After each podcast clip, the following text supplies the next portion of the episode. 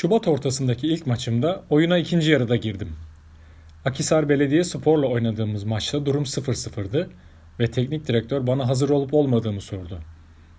Evet, sanırım dedim. Isındım ve oyuna girdim. İlk pas, bir kafa, gol. Bu kadar basit. Topla ilk olmasa da üçüncü temasımdı. Ama bir kez daha ilk maçımda gol atmıştım. Galiba bunu hemen her hafta yaptım ve bu rekoru sürdürmek istedim. Taraftarların tepkisini asla unutmayacağım. Çıldırdılar.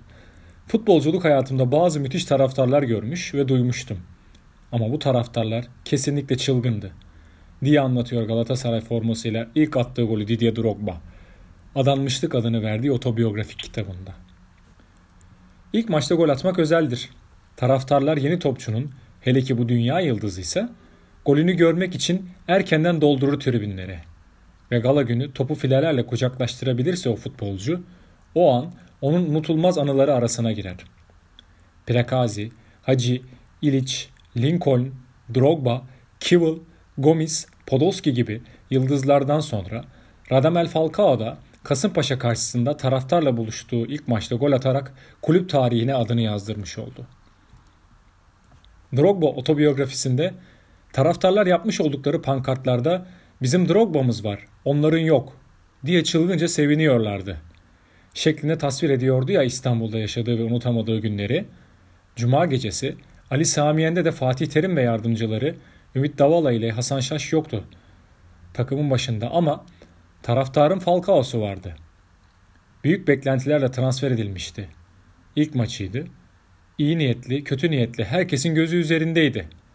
Ama Kolombiyalı oyuncu star olduğunu gösteriyordu maç boyunca. Ayakları titremeden, kendini bozmadan golcülük dersi sunuyordu seyredenlere. Pres yapıyor, boşa koşuyor, savunmaya yardıma geliyordu. Top tutuyor, duvar oluyor, arkadaşlarına ve en önemlisi ceza sahası içinde tehlike yaratıyordu. Altı pas içinde bir kafa ya da dokunu, bir dokunuşla gol atar diye beklerdim, ama rakip çok savunmaya kapanınca Ömer ile tiki taka yaparak geliştirdikleri pozisyonda ceza sahası dışından attı Falcao Türkiye'deki ilk golünü. Umarım bir gün onun da otobiyografisinde bu büyülü anları kendi cümleleriyle okuruz. Sadece Falcao değildi cuma gecesi taraftara merhaba diyen.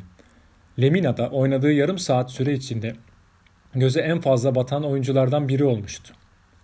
Serinin Konya spor maçında gördüğü kırmızı kart sonrası aldığı iki maçlık ceza nedeniyle onun yerine orta sahada görev alan Lemina, mücadelesi ve dikine top sürmesiyle gelecek maçlar için taraftarı ümit verdi.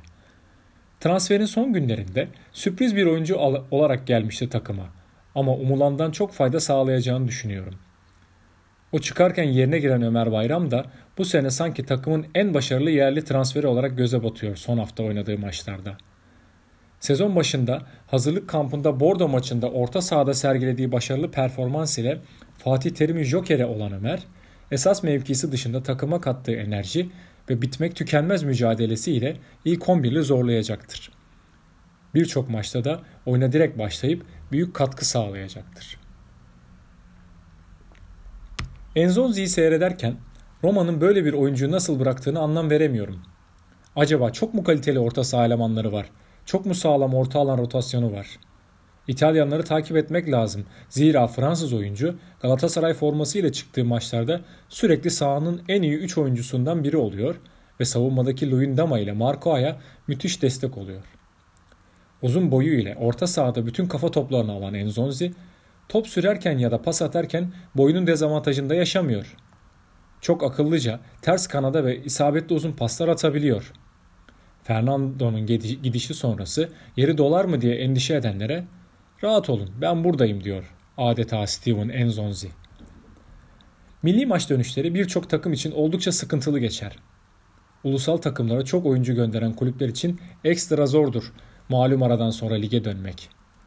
Ve Galatasaray iç sahada Kasımpaşa karşısında taraftarın beklediği bol gollü skoru belki de elde edemedi.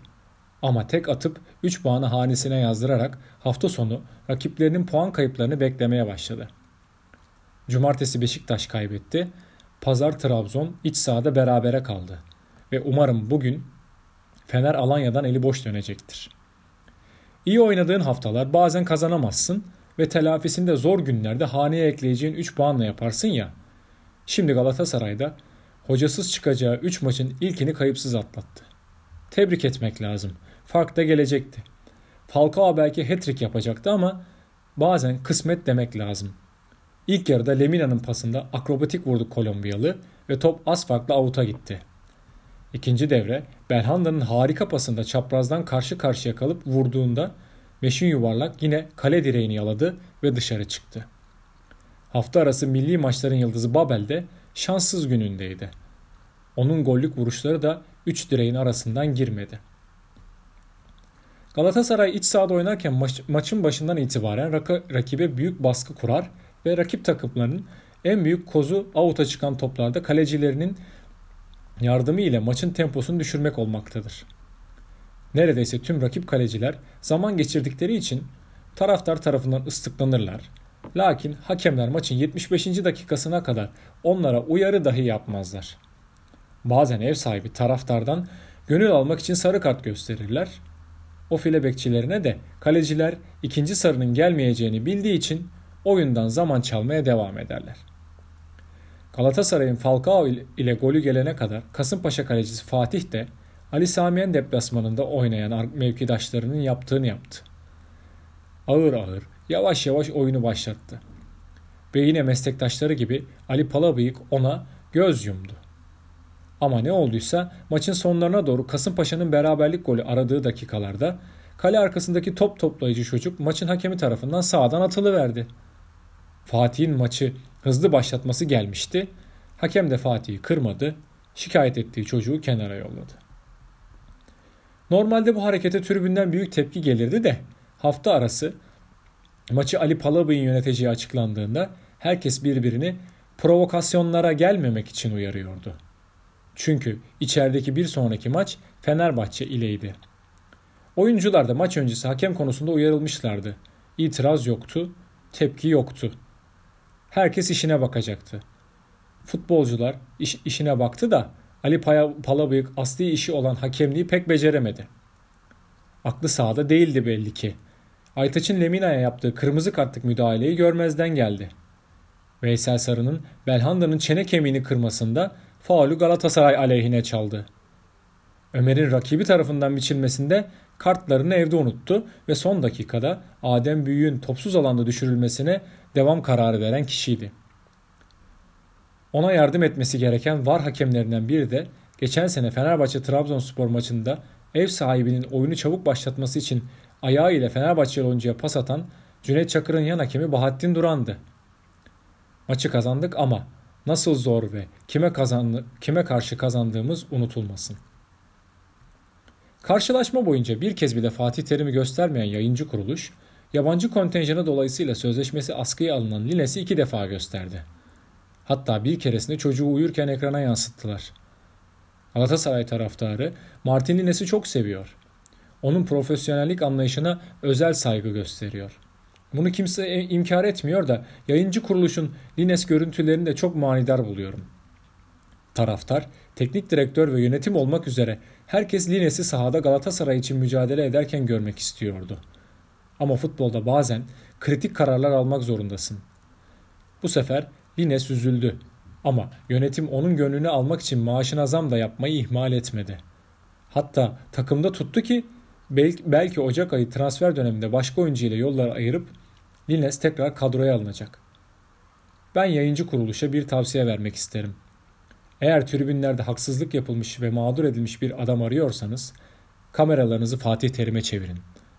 Tabii gerçekten samimiyseniz.